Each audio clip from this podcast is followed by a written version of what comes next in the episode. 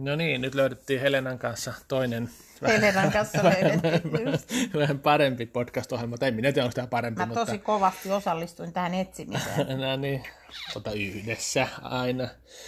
Niin löydettiin mm. tämmöinen Anchor-niminen ohjelma ja katsotaan nyt sitten, tässä ei pitäisi olla sellaisia rajoituksia kuin siinä SoundCloudissa, mutta, mutta, mutta niin, eli podcast-muodossa aletaan tekemään nyt tätä Manse Corneria kaupin kaikista Greyhound ja Vippet Racing kilpailuista. Ennen kisoja tulee siis Manse Corner, kisojen jälkeen tulee sitten jälkipuinnit ja seuraavat kisathan nyt sitten kaupissa on 14. heinäkuuta ja on GRLn Suomen mestaruuskisat ja Etelän Greyhound-urheilijat, eli Egune kisat järjestää. Ja se on 14. päivän Greyhoundien alkuerät ja sitten sijoituslähtöjä ja sitten 17. päivä keskiviikkona mahdolliset välierät ja sitten 20. päivä lauantaina samassa paikassa ja on sitten Greyhoundien finaalit ja Vippeteillä on